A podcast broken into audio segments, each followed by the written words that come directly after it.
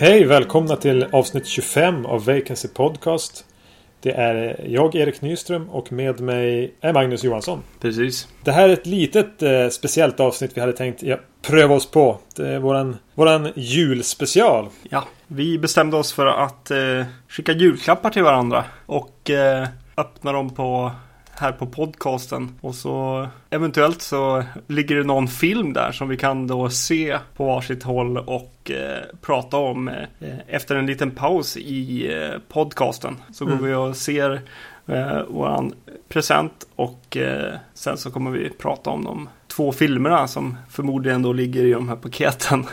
Så det här avsnittet slumpas väl mer eller mindre fram. Eh, och som, eh, som genom julens magi så har vi ju Så har jag sett filmen som du kommer att eh, få mig. Och vice versa. Ja, precis. Jag hade även tänkt försöka bidra till den här julstämningen genom att Fantastiskt. En app. Ja, okej, härligt.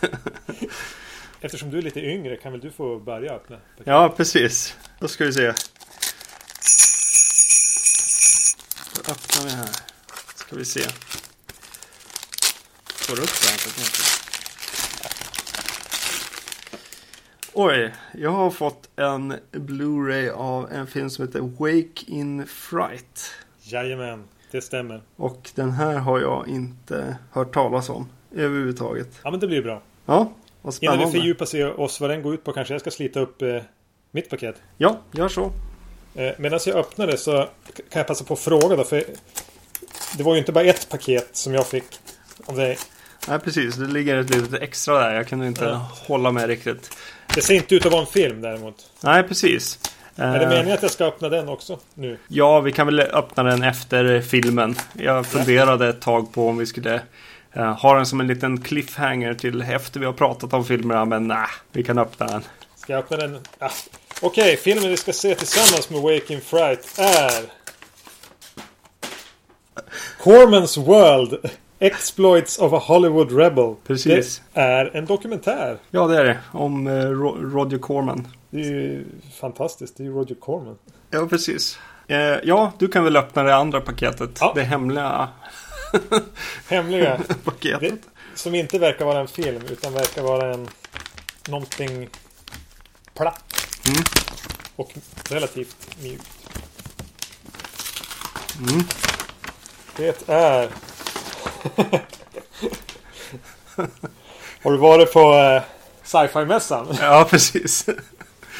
Får lägga upp en bild på, på, på, eh, på sidan sen. eh. Det verkar vara ett, det är ett signerat foto på The Crypt Keeper. Just det. Som Ja. dessutom har ett Certificate of Authenticity av John Cassier. Just det. Jag brukar använda mig av en bild på The Crypt Keeper på Facebook och liknande. När jag inte vill visa mitt sanna ansikte. Precis. Somliga skulle kanske till och med säga att vi är lite lika. Ja. Nåväl, eh, vårt julavsnitt består alltså av Waking Fright och The World of Roger Corman, eller Roger Cormans World. Eh, precis, och eh, nu är det väl dags för oss att eh, se de här filmerna. Ja, Så vi återkommer alldeles strax. Och där var vi tillbaka. Och vi har sett filmerna klart. Cormans Precis. World och Wake in Fright. vi tänkte börja med att eh, prata om Cormans World. Eh, innan det en liten på om att vi eh, kommer efter vi har pratat om de här filmerna även utannonsera vinnaren i tävlingen som vi hade eh, för två avsnitt sen. Där man kunde vinna de två första säsongerna av The Walking Dead. Men vi tar det efter vi har pratat om filmerna. Så, Cormans World. En dokumentär om eh, Roger Corman. Kultfilms, B-films farfar som började någon tidigt 50-tal och gjorde monsterfilmer och har, eh, var ett stort namn inom eh, drive-in bion på sent 60 och 70-talet. Och som fortfarande jobbar med att göra film. Han är 86 år gammal. Just det. Det var en liten överraskning att jag skulle få en dokumentär. Det måste Ja. jag säga. Ja, precis. Sen jag såg en trailer med den här, på den här filmen med Jack Nicholson som sa något fantastiskt i den trailern. Och han sa By mistake he actually made a good movie once in a while. Eh, jag tyckte det var fantastiskt. så eh, ja, jag blev lite nyfiken på både den här filmen och så sen, ja på något sätt ville jag väl veta lite mer om Corman och då blev det en julklapp till dig av det här. Vad har du för relation till Roger Corman i övrigt? Ja, jag har ju inte så mycket av en eh, relation. Jag har inte sett mycket av det han har gjort och eh, mer, ja jag känner mer till honom som, ja vad han har eh, lyckats med med just så här, eh, att han eh, har hittat massa talanger på något sätt och låter dem jobba och eh, även, ja, så jag hade inte sett så mycket. Nej. Eh, en av dem, ja, jag har sett, vad heter den, The Terror.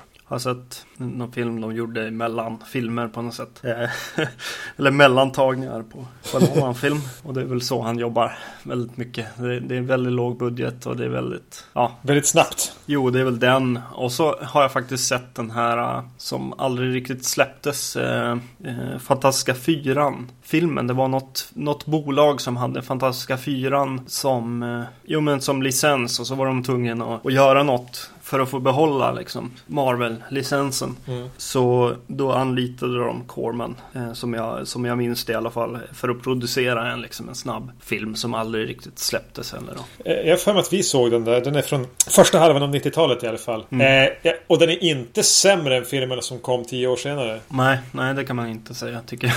Eller, eh, den kom väl i, ja precis. Det var väl eh, Batman där. Första kom ju där någon gång och så sen eh, gjorde de ju även en Captain America-film som inte gick så bra alls.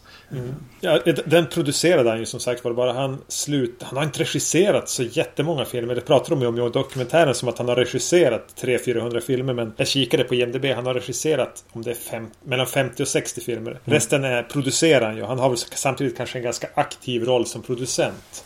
Eh, Jag har ju gillat Corman sedan en tid tillbaka. Framförallt hans Poe, Edgar Allan Poe filmatiseringarna med Vincent Price från första halvan av 60-talet har jag sett och har stående i hyllan och, och tycker om flera av dem. Sen har jag sett några av de här monsterfilmerna från 50-talet och, och nå- n- några till som han producerat senare. Men jag känner att jag har inte riktigt koll på de här när han börjar göra m- motorcykelfilmerna eller eh, exploitation-filmerna från 70-talet har jag inte alls samma koll på. Eller all, all, allt han gör nu, eh, producerar nu. Ja.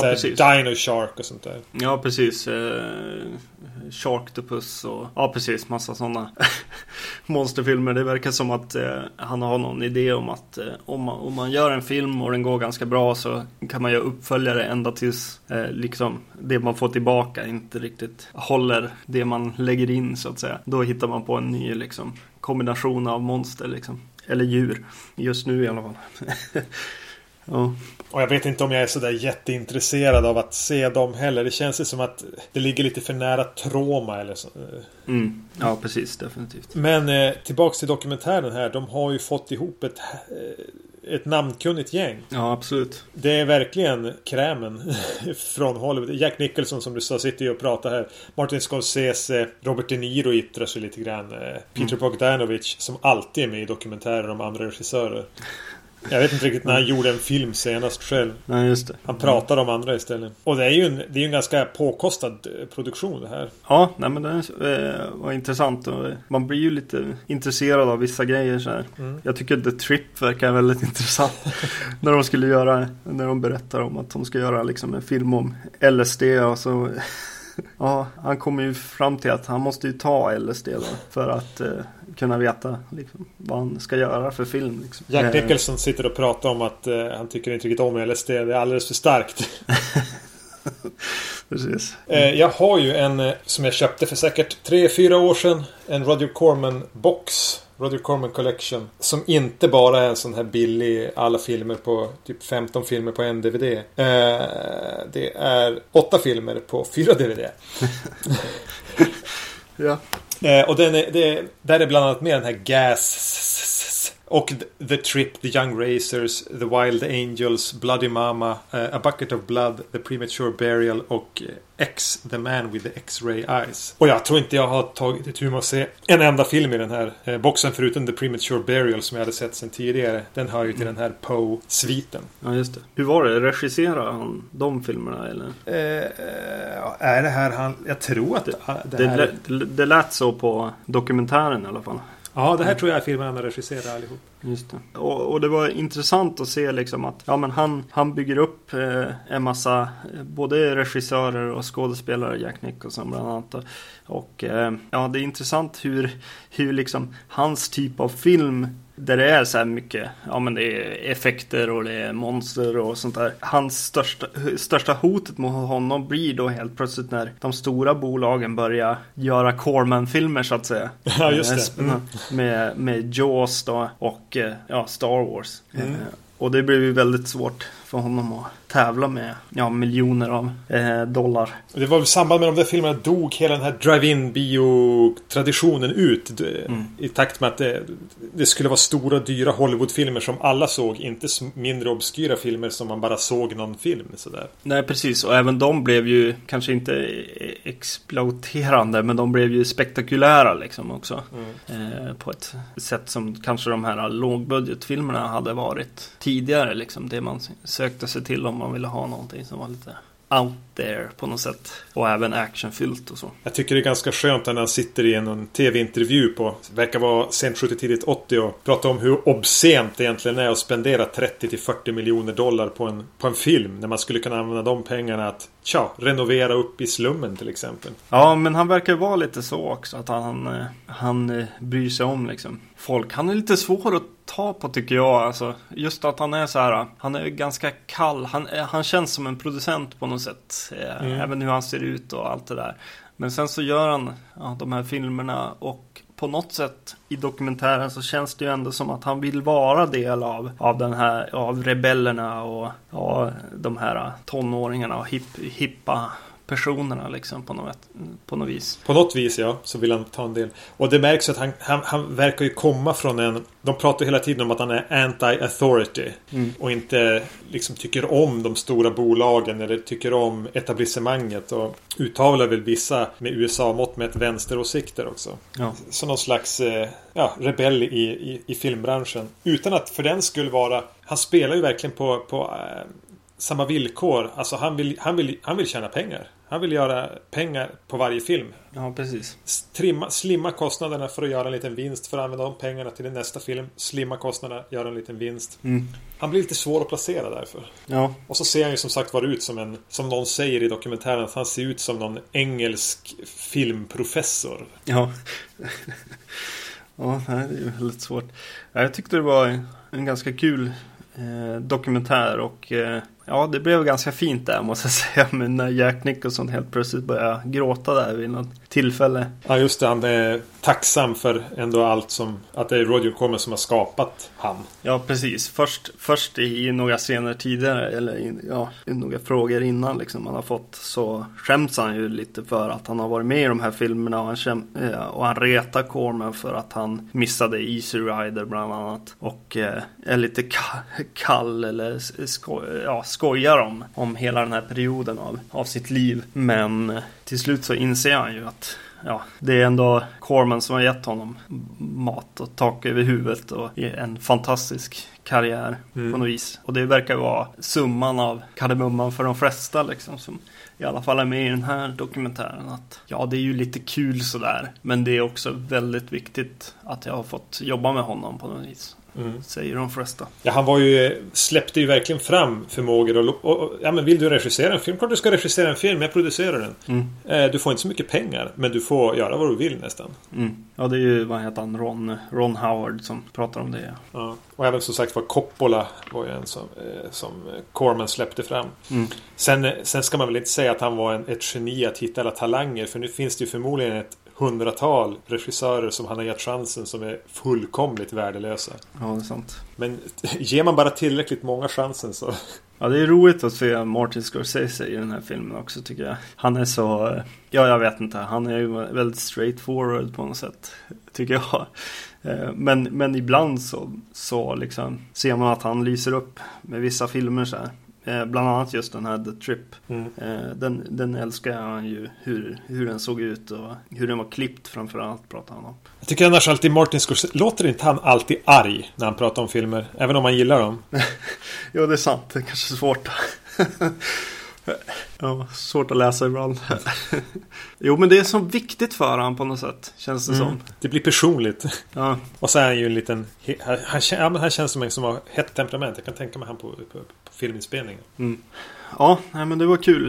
Eh, Det finns väl några sådär filmer som sagt som jag blev lite in- intresserad av. Jag har inte sett de här Poe-filmerna bland annat. Nej. Ho- House of Usher verkar vara. Ushers verkar vara den man, något man ska se. Mm. Det, det är ett par där man kan... De är, för att vara det här var... När man får se klippen i de här monsterfilmerna från 50-talet när de verkligen bara kör. De bryr sig inte så mycket. Så är ju alla de här Poe-filmatiseringarna väldigt välregisserade och de kramar verkligen ur varenda liten cent ur budgeten. För de ser väldigt påkostade ut och är snygga och vä- snyggt fotade och i scenerier. Ser lite grann ut som Hammer-filmer. Ja. Och så är de ganska poetiska. Det är inte så mycket exploitation schlock utan det är mer stämningar och små roliga citat och sånt. Mm. Ja, sen blir det väldigt fint, det måste jag säga, i, i slutet på dokumentären när han faktiskt får... Han vinner ju en Oscar för tusen. Ja, precis. Jag vet inte riktigt om man kan säga att man spoilar i en dokumentär. Så i sådana fall gjorde jag just det. Men Just det. han får eh, ju Lifetime Achievement Award för några år sedan. Ja, det, det är bra timing och, och att de tar upp det här tidigare i dokumentären och sånt också. Eh, så är det ju en smart ihopklippt film. Det känns som någonting som kommer lite grann medan de höll på med dokumentären. Jag tror inte riktigt de hade räknat med det. Eller? Ja, Eller gjorde de det som ett beställningsjobb för att de visste att han skulle få den?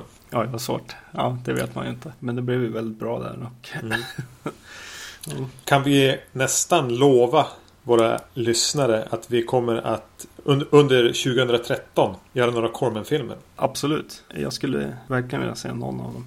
Och det är lite roligt i den här filmen också som, som sagt det är The Terror. är intressant just för att jag har sett den och jag, jag kommer ihåg, jag vet inte om jag, det var det jag pratade med, eh, att jag var väldigt imponerad av den. Jag tycker att den var Mm. skrämmande och hotfull liksom genom filmen. Och eh, det verkar vara liksom det folk, den filmen folk hade mest roligt åt. Att det var så här massor av regissörer och det fanns ingen riktig story. Och just att den var filmad under inspelningen av The Raven. För de kom på att ja men vi har ju en massa eh, sets här. Det är ju lika bra att vi använder dem på helgen också. Inte bara på veckan. Och så ja, kom det in regissörer och gjorde några scener som de ville, ville göra dem på något vis. Och de skämtar om en karaktär i filmen som helt plötsligt måste stanna upp och berätta vad som faktiskt händer. Så det är lite kul. Men eh, jag, jag kommer ihåg att jag tyckte verkligen om den. Jag tyckte att för att vara sån här eh, film som jag inte tittar så mycket på, sån här eh, lite gotisk skräck, så blev jag faktiskt lite skra- skraj av den. Jag tyckte den var hotfull, som sagt, i stämningen. Ja, jag har sett The Terror en gång för ganska länge sedan. Jag kan väl inte säga att det var någon, de filmer som Corman har varit inblandad i som drabbade mig hårdast. Det kan jag Nej. inte säga. Nej. Men eh, ska vi gå vidare till den andra filmen? Ja, som, som jag har fått. Eh, som heter Wake in Fright. Och den är från 1971. Eh, tog jag reda på här nu. Och eh, den är en australiensisk film om eh, Australien. Eh, på något vis. Det är en eh, lärare som jobbar under någon slags kontrakt där han har fått betala in pengar för att, alltså i pant i princip, för att eh, han ska slutföra sitt jobb, verkar det som. Eh, så det är tydligen väldigt många lärare som blir liksom, det är så första jobbet Less. som lärare. ja precis. Så då skickar de ut dem i, i australiensiska ödemarken. Mm. Och eh, då vill man ju tydligen inte vara lärare. Det känns jättetråkigt eh, för honom och eh, han ska väl egentligen på ledighet. Och eh, jag ska åka med tåg eh, någon dag. Senare mellanlandar i en stad. I en liten stad. Håla helt enkelt. Och eh, ska ta tåget dag, dagen efter eller vad det är. Hamnar i någon slags eh, fylleslag med sheriffen i stan. Och börjar spela bort sina pengar och eh, ja, det ena dåliga beslutet efter det andra leder till en inte helt okej dag. Eller ett par dagar helt Mm. enkelt. Det blir som en svettig och dammig mardröm i australiensiska vischan. Mm. Eh, har du varit och duschat efter du såg filmen? Ja, det är lite så. Sån känsla i den här alltså. Oh shit, den var ju lite tung. Mm. Ja, jag vet inte. Det här var ju en film som, ja, som sagt var, den är från 71, australiensisk film. Den var försvunnen i ganska många år. Mm. Eh, det fanns inga bra kopior kvar av den.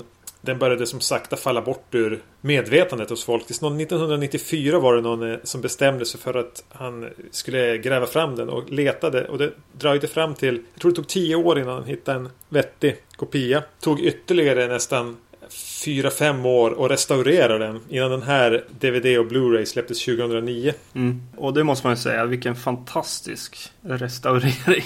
Ja. Även om jag inte har sett någon annan kopia förstås, för det har knappt funnits någon. Men eh, det är en otroligt fin eh, Blu-ray den här filmen. Och eh, ja, filmen i övrigt har ju det är extremt, det är extremt fint, fint foto och framförallt fina färger. Ja. Eh, den ser eh, målad ut nästan. Eh, beror ju till stor del på att den är filmad i Technicolor då. Som, som skapar det här otroliga liksom, ja, gröna och eh, de här, den här turkosa liksom, färgerna i Ja, nej, det är fantastiskt fint. Eh, foto är det första som slår en liksom, när man börjar se på den här filmen. Och, eh, det är väldigt mycket det som är grejen en lång, lång bit in. Man får följa den här eh, läraren och eh, ja, han rör sig egentligen bara genom miljöer och man inser att ja, i Australien då där finns det liksom bara, ja det står på omslaget eh, någonting om att det bara finns liksom damm och öl och ja, jag vet inte vad. Svett. svett. ja, svett och damm och öl eller någonting. Och det är ju väldigt sant om den här filmen. Filmen börjar ju med, med, med kamera som sitter ganska långt upp och fotar ner på någon, någon tågstation ute i verkligen ingenstans. Det är bara öken och en räls och två hus. Och sen gör den en pa långsam panorering runt sin egen axel och visar att nej, det är ingenting här. Nej, där, där han jobbar som lärare. Mm. Eh, så ja, man, man tänker nästan att det är den där eh, stationen och eh, skolan som finns där på något vis. Ja. Eh, nej, det gjorde du förmodligen inte. Han som sitter, han som, det är en liten, liten bar i anslutning till eh, stationen där ute i, i mm. Eh, ödemarken. Barägaren där var ingen du kände igen, eller? Jo, alltså jag tänkte på honom för jag, ja, flera gånger han återkommer vid något tillfälle och jag bara, ja, jag vet inte. Jag kan inte placera honom riktigt. Det blir, jag har inte sett så hemskt många australiensiska filmer men han dyker upp i alla. Eh, han är ju Crocodile Dundees eh, polare i, i ja, Crocodile ja, Dundee. Ja, just det. ja. Sen såg jag även eh, Nick Rogues eh, Walkabout som utspelar sig i Australien. Och där är han också med. Mm. Och det är väl ungefär de australiensiska filmer jag har sett. Ja, precis. Och han är, han är med i en majoritet av dem. Ja. Men han gjorde tydligen väldigt mycket film. Jag har inte skrivit ner vad han heter. Men eh, eftersom du fick den här lite överrumplande. Har du hunnit kolla upp vem som eh, står för regi? Ja, precis. Jag kollade. Jag skrev aldrig upp Han heter Ted, han heter. Ted Kotcheff. Mm. Som väl är mest känd för att ha regisserat eh, First Blood. Alltså första Rambo-filmen sen. Just det. Mm. Och Weekend at Bernie's. för att jag vet inte varför den dyker upp här på podcasten om och om igen. Men Vi kommer inte undan. Nej. Hans karriär har dog någon gång efter i och med Weekend at Bernie's tror jag. Ja. Eh, ja, det... ja. Ja, nej men eh, som sagt den är väldigt fin. Eh, den, den, är ju väldigt, ja, som sagt svettig, skitig. Eh, och, eh, ja, och den här läraren som drömmer om liksom ett liv efter efter att ja, ha blivit fri, fri från den här lärartjänsten. Få sin tjej som han har i Sydney och kanske till och med lämna Australien. Verkar vara målet. Men eh, det, det åker bara längre och längre ifrån honom. Ju mer öl han dricker på något vis.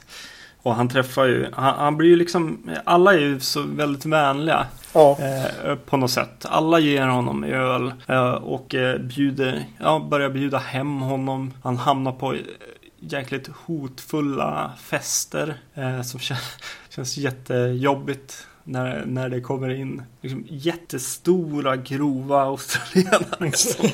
ah, man blir lite, ja, eh, man får alltid en känsla av att det här kommer, det här kommer verkligen sluta illa i varje situation. Ungefär som en, eh, vad ska man säga, ja men en, eh, de här dialogerna i Inglourious Bastards. Att va varje liksom scen är så, det är väldigt mycket tryck känns det som. Det känns som att oj, det, det här kan gå riktigt illa. Ja, det är en väldigt hotfull stämning. Samtidigt ja. som det inte... Alla är samtidigt som du säger väldigt, väldigt vänliga. Ja. Eh, den har ju lite den här känslan av en outback-film. Mm. Eh, till exempel Deliverance. Fast där är de här eh, rednexen och lantisarna är ju inte så trevliga. Medan här är alla väldigt vänliga. Ge en öl, du kan sova här, här får du mat. Mm. Och ändå så slirar det som sakta ner i en slags mardröm. Där man bara sitter och längtar efter någon form av civilisation. Ja, precis. Och en dusch. Ja.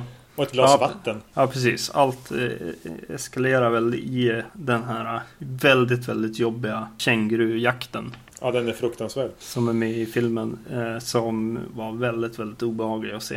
Eh, som, eh, ja nej, det kändes inte alls bra. Och även om det kanske händer liksom honom ännu hemskare grejer i hans eh, syn kanske. Så hänger ju den här eh, kängurujakten, scenerna kvar hos hos mig. Det går liksom inte komma förbi dem på något sätt. Filmen har redan nått sin liksom, topp på vidrigheter eller liksom otrevligheter som kan, kan ske på något vis. Det står en eh, text i slutet av den här filmen om att eh, alla scener var filmade under kängurujakt. Så det är ju kängurur som blir skjutna helt enkelt i den här filmen. Ja. Eh, och, och Eh, Fann du den texten trösterik på något sätt? Nej, nej. Det gjorde jag ju inte.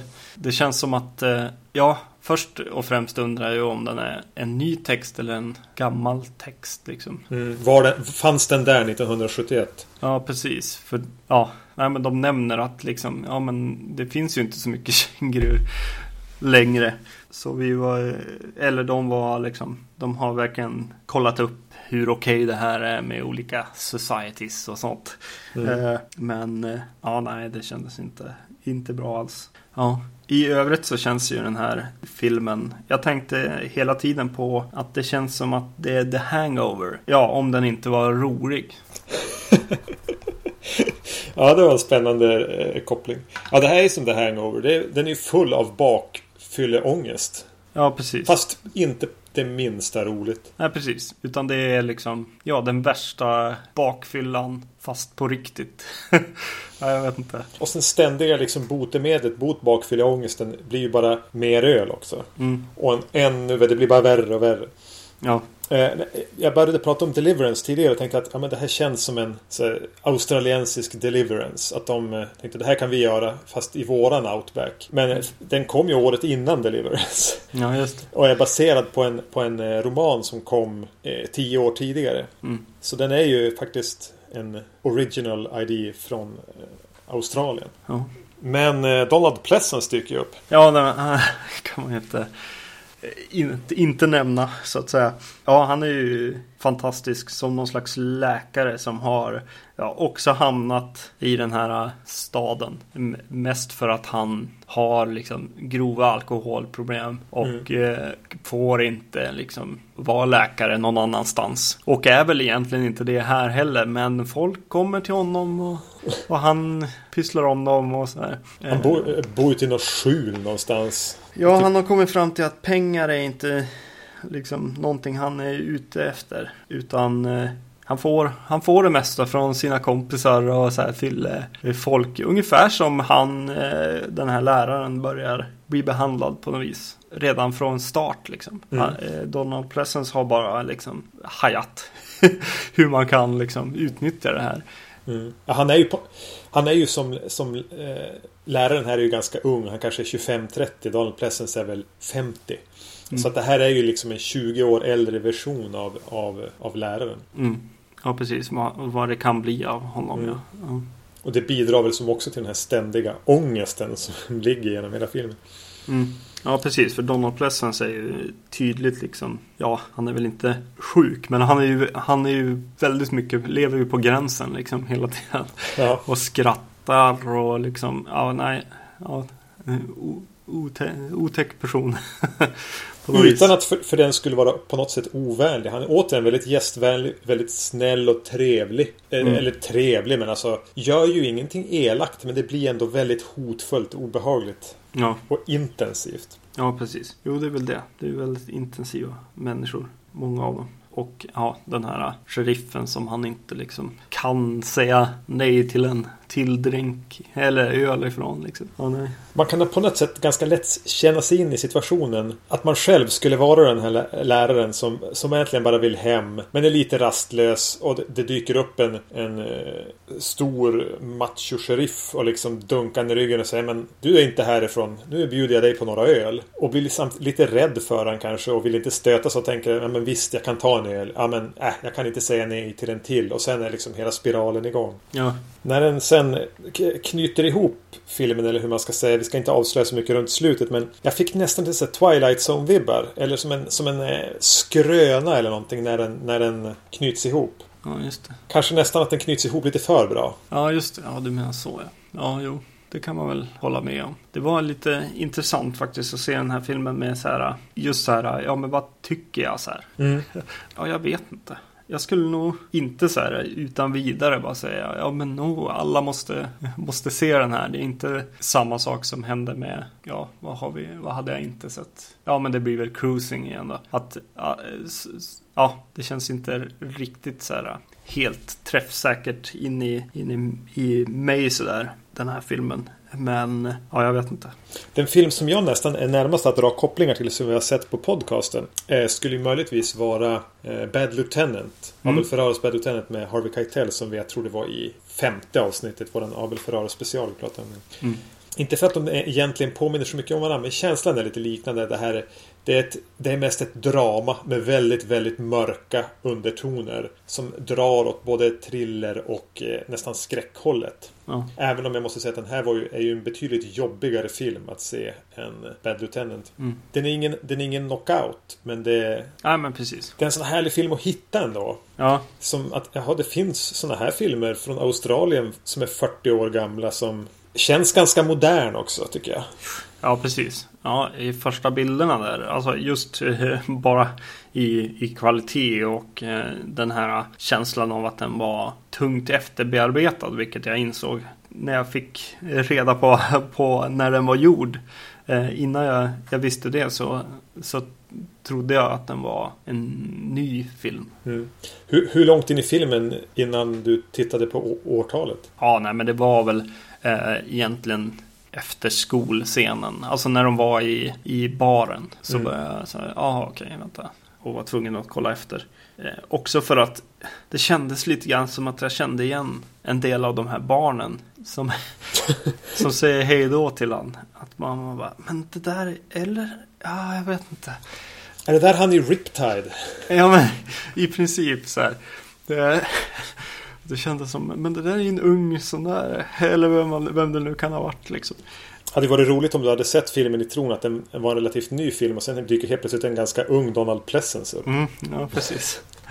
Ja, men det är roligt att se Donald Pleasence. Han är ju, han är ju duktigare än liksom en liten skräckfilm som han var, var med i mycket. Mm. Han är ju en riktigt bra skådis. Han är en sån där som får skådespeleri att se ganska naturligt ut. Jag tror inte han var någon sån här Robert De Niro, Al Pacino, method actor eller någonting. Utan han hade det väldigt naturligt. Jag tror inte han anstränger sig så mycket i sina filmer. Nej. Det är känslan. Och, eller att han tar det på speciellt stort allvar. Nej, precis. Det, det är många scener som i och för sig blir... Ja, jag får en känsla av te teater i den också. Mest eh, för att han använder bakgrunder väldigt mycket regissören. Det är väldigt mycket så här. Ja, det sitter två och pratar och det, vad det rör sig folk genom ut och in ur, ur liksom konversationen på något vis. Eh, som är lite bråkiga och så här och stökiga. Och, ja, jag vet inte. Det var några, några scener där som, som fick mig att tänka på, på teater. Inget illa ment men Nej. alls. Kommer du ha det här som en, en framtida julklassiker och plocka fram? Så knäcka, lite, knäcka lite nötter och dricka lite glögg? Ja, alltså det är ju så jäkla synd på den här liksom känguru-grejen alltså. Jag, har, jag fick väldigt svårt med den biten liksom. Eh, det var obehagligt. Men ja, ja jag gillade ändå. Jag gillade hur den sista biten var av filmen just efter kängurujakten egentligen ända till slutet kändes väldigt eh, jag vill inte använda ordet trevlig men det, kändes, det kändes rätt där. Och eh, även början med hur man, hur man ganska långsamt åker in i, i den här filmen och följer honom och ja, det får ta sin tid helt enkelt. Man presenterar karaktärer ordentligt Mm. och eh, sådär. Ja, nej men jag gillar filmen och den är väldigt vacker också. Men den är kanske ingenting man plockar fram så ofta. Även om jag känner att jag någon gång vill se den igen för att se hur jag upplever den då. Det Eh. kommer nog hända ja. Eh, Att jag ser den igen. Vi har pratat eh, som ett framtida tema att vi ska någon gång, kanske om inte allt för lång framtid, göra ett feel bad avsnitt. Mm. Och den här hade ju inte gjort bort sig i ett, eh, i ett sånt avsnitt. Nej, eh, nej precis. Det finns ju en del filmer som är sådana. Som är så här, man, man ser den en gång och så tycker man att den är fantastisk. Och så vill man aldrig se den igen. På något vis. Och eh, de, den här skulle väl ja, kunna fightas där i alla fall. Mm. Även om den kanske inte är fantastisk. Nej, precis. Den är, den är inte, ja jag vet inte. Nu höll jag på att jämföra några. Några sådana som jag har i alla fall. Jag kan, jag kan väl eh, säga några sådana. Det är väl, eh, vad heter den? Requiem for a Dream. En sån film som är bara, ja, hur bra som helst. Eh, jag vet inte om jag kommer att se den igen. Eh, och eh, Oldboy är ju också en sån där. Som jag såg på, på bio. Jag vet inte, jo men det kanske vi gjorde. Ja, jag tror det var på eh, filmfestivalen i Stockholm. Just det. Mm. Och eh, bara, ja, otroligt bra. Men eh, jag vet inte om jag kommer att se den. eh, igen, den här är ju inte riktigt så, kan jag tycka. Den är inte... Den här kan man se för så här, Australien också på något vis. Mm. Även om den är ganska, ja, eh, den målar ju inte ett, eh, en trevlig bild av Australien direkt. Nej, jag fick ingen större lust att åka dit på eh, nästa semester. Nej, det är det här bara, det är bara, ja vad ska man säga, öken. Bara hur långt ögat når och så en jätte, jättestor sån här öl, eh, ölskylt på ett hus som man kan åka och fylla på liksom. Ja, nej.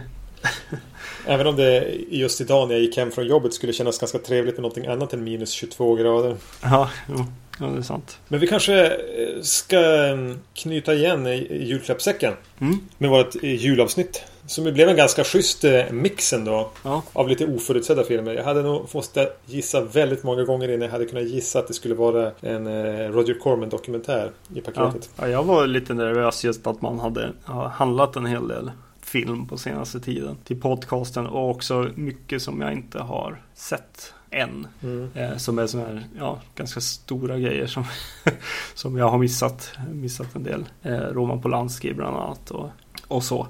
Ja, men det här kunde jag inte ha råkat köpa. Nej, jag kände mig ganska trygg i, i, i det att du inte skulle råka köpa den. Nej, just det. Men eh, jag vill nämna eh, den här tävlingen ja. Eh, Mm. som, som du tog upp tidigare. Du har Här. dragit en vinnare. Ja, precis. Och eh, ja, vinnaren är eh, Nils. Och eh, han gissade ju rätt på vem, vilken film Bub är med i. Mm. Och det är ju Day of the Dead.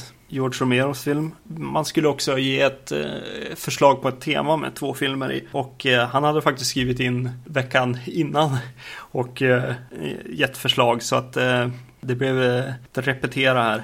Och han tycker att vi pratar så mycket om Giallo-film på podcasten. Men vi har aldrig riktigt sett någon. Han rekommenderade Deep Red, Dario Argentos film. Och eh, Mario Bavas A Bay of Blood. Det är ju väldigt bra rekommendationer och eh, Giallo-film är ju någonting vi har pratat väldigt mycket om att göra. Men eh, Vi kan väl nästan lova att det kommer under, under 2013. I och med att det här är, är 2012 års sista avsnitt. Ja, det är spännande att komma igenom 25 avsnitt utan, utan riktigt någon, ja, de här filmerna till exempel. Men Det kommer nog. det kommer.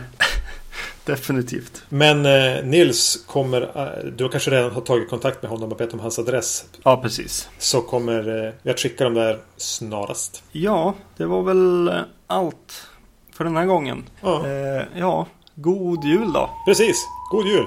God jul.